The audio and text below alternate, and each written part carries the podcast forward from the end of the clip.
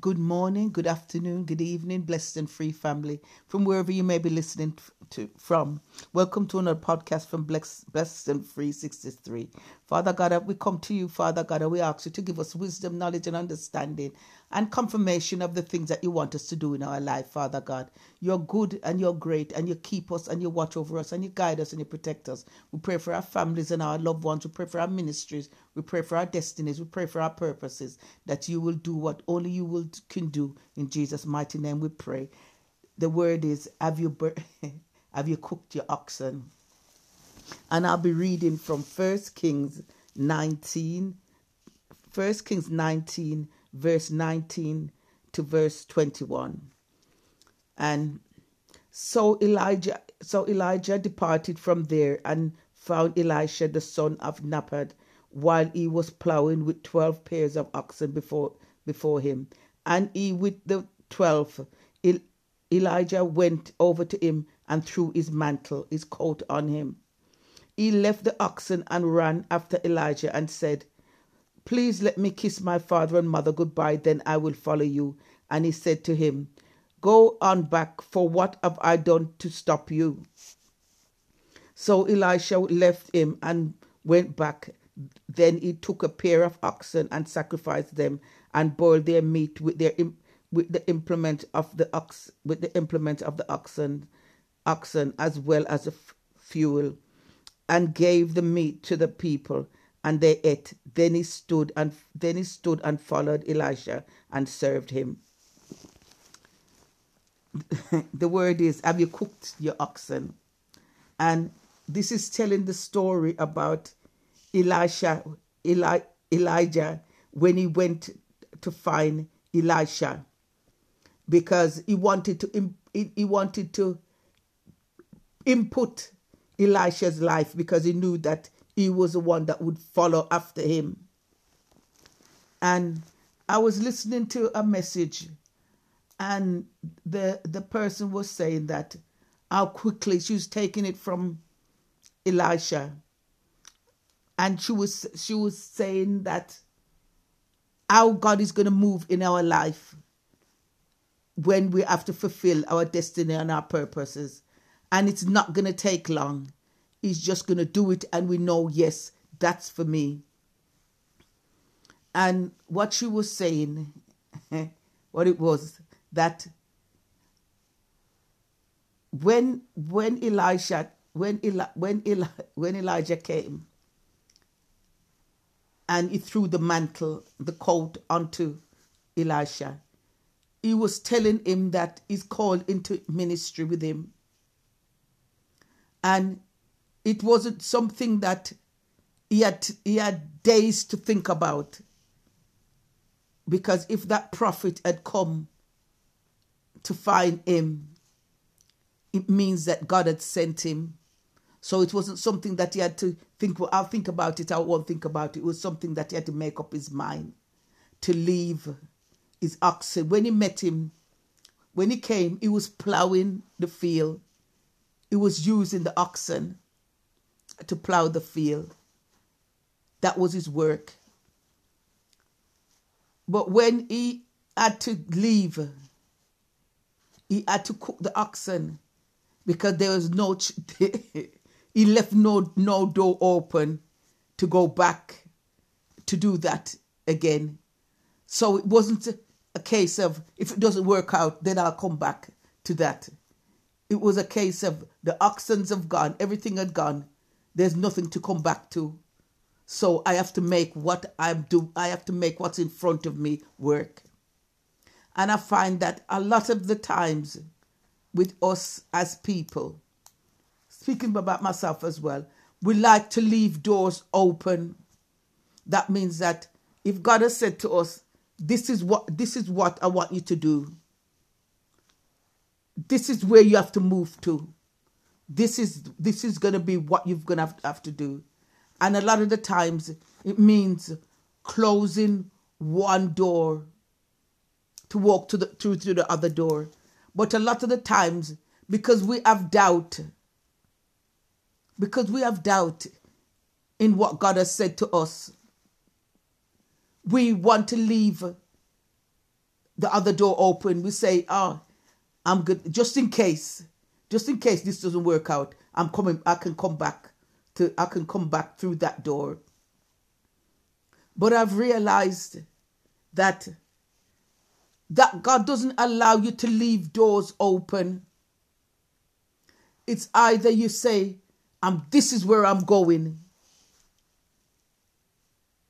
or you stay where you are. God doesn't keep two, two doors open at, at, at the one time, because God is not a God of confusion. And if you know that God has said to you, this, your ministry is, is overseas, your ministry is in, in, in that church, your ministry is ministries in, the, in there. He doesn't expect you to try to, to be trying different ones out to see which ones fits. He expects you to say to it's because we know that Hebrews eleven is verse six tells us without faith it is impossible to please God. So when God speaks to us and says, "This is where I want you to go. This is what I want you to do." Regardless if you look at it to, and you're going to say, "Ah, oh, am I going to have the finances to travel? Am I going to have the finances? Am I, am I going to be able to go and study? Am I going to be able to do this? Am I going to be able to do that?" God doesn't want us to be in confusion. He wants us to, if we know his voice, and he says his sheep know his voice and no, vo- no, other, no other shepherd will they follow. That means that we are supposed to be, if we are his sheep and we hear his voice, we are supposed to be able to walk into that destiny and that purpose that is ordained for us. Not, we're not supposed to um to be saying, "Oh, I have to, you know, I have to leave, I have to leave that open just in case. Oh, I need, I don't, I need two or three things going at the time because one, I'm not sure if that one's gonna work." If if God has said to you, go on this platform or go here or go there, because there's a husband there for you, or there's a wife there for you, or there's a job there for you, whatever is told you. You have to trust, we have to trust in God that no matter, no matter how, we might not see it straight away, but we have to trust in God to know that he's, that's what he said. And if he said it, he's going to do it. Because otherwise, we're fooling ourselves. We're fooling ourselves. If when God, if we say we know his voice and then we take action and then we, we're not sure of the action and we're going to be moving wrong, left to the right and being in confusion. We have to trust God. When we are, when we hear him say, move. This is what I want you to do. This is what you need to do. This is your ministry. It's time to fight for that well. It's time to build new wells. Whatever is telling you to do, and you know it applies to you, I keep hearing it. I keep hearing it. God is going to move fast. Whatever he tells you to do, do it. There's been confirmation of confirmation. I heard it from someone last night and I heard it today. God is saying that if I tell you to move, move. Have faith in me, because a lot of the times the things that God has told us, he has told us over a long period of time.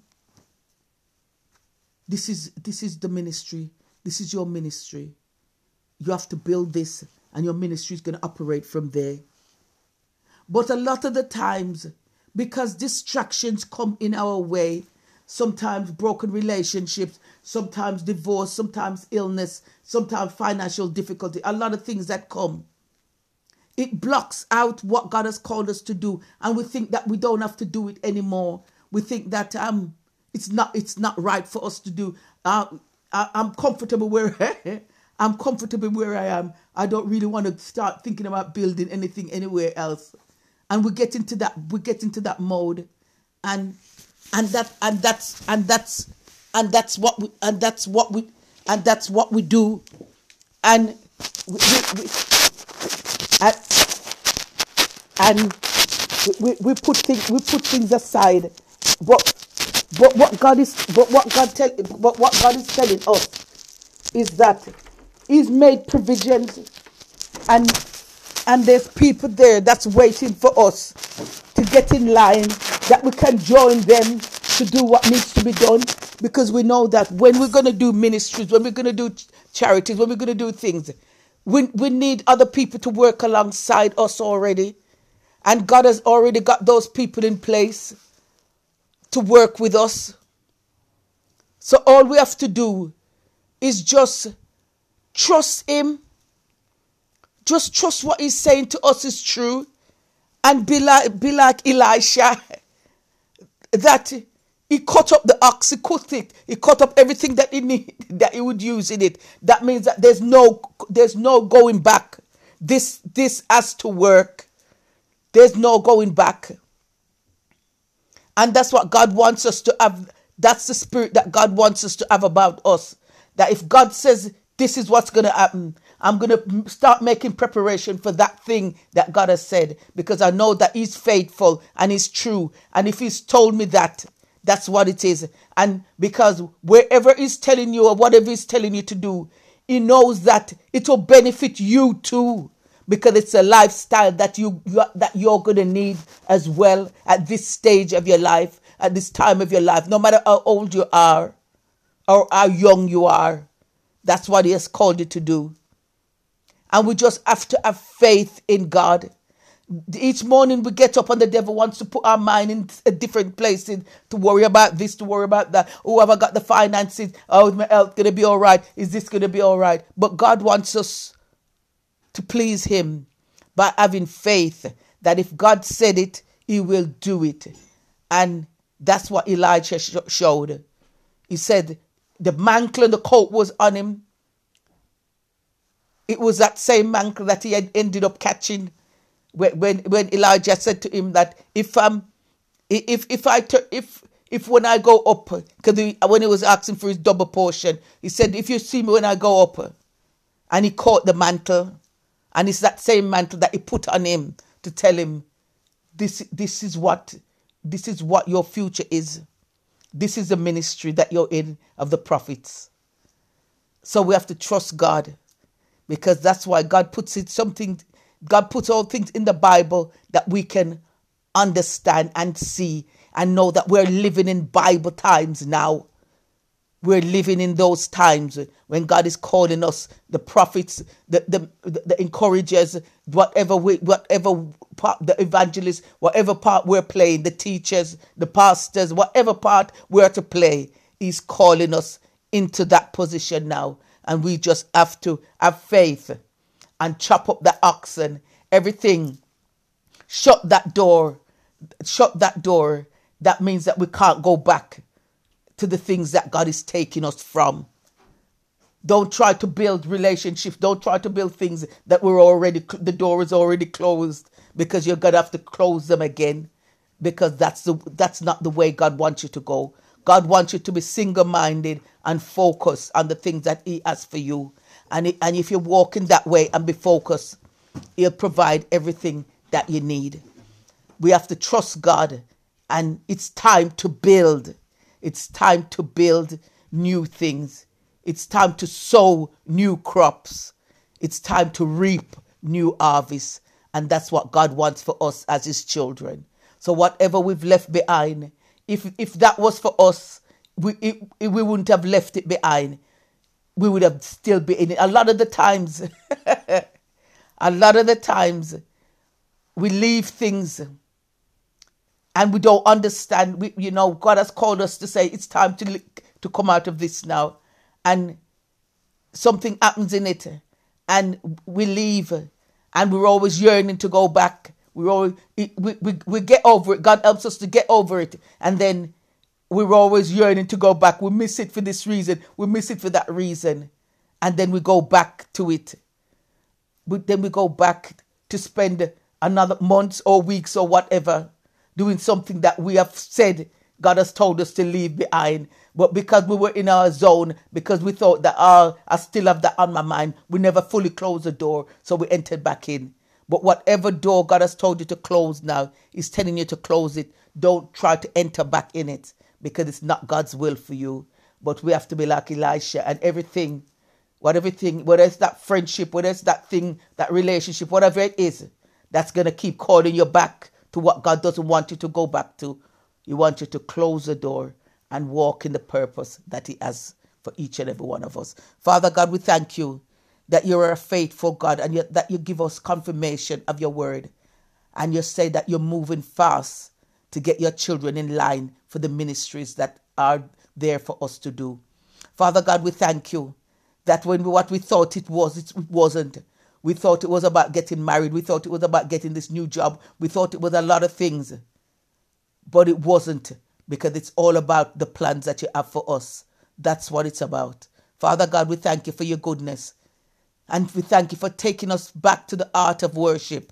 And it's all about You, not about what we fancy or don't fancy. It's all about You, Jesus. We're sorry, Lord, for the things that we made it.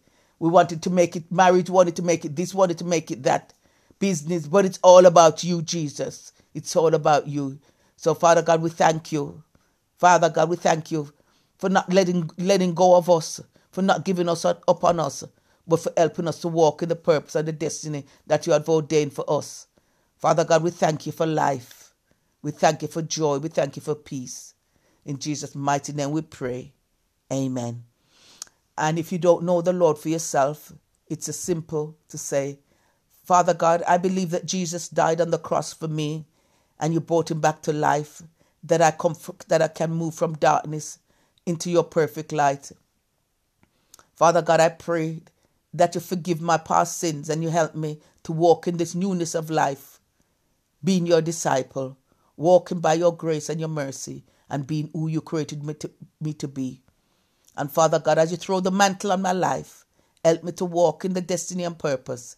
In Jesus' mighty name I pray. Amen. You'll help you to find a Bible-believing church. You'll get baptized. You'll read the Bible. You'll study the Bible. You'll get to know who God is for yourself and to form a relationship with Him.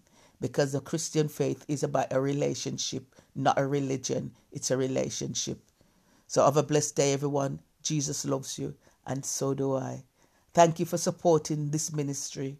I wouldn't be here if God hadn't put me here, and I wouldn't be here if He hadn't sent you all to listen to the word.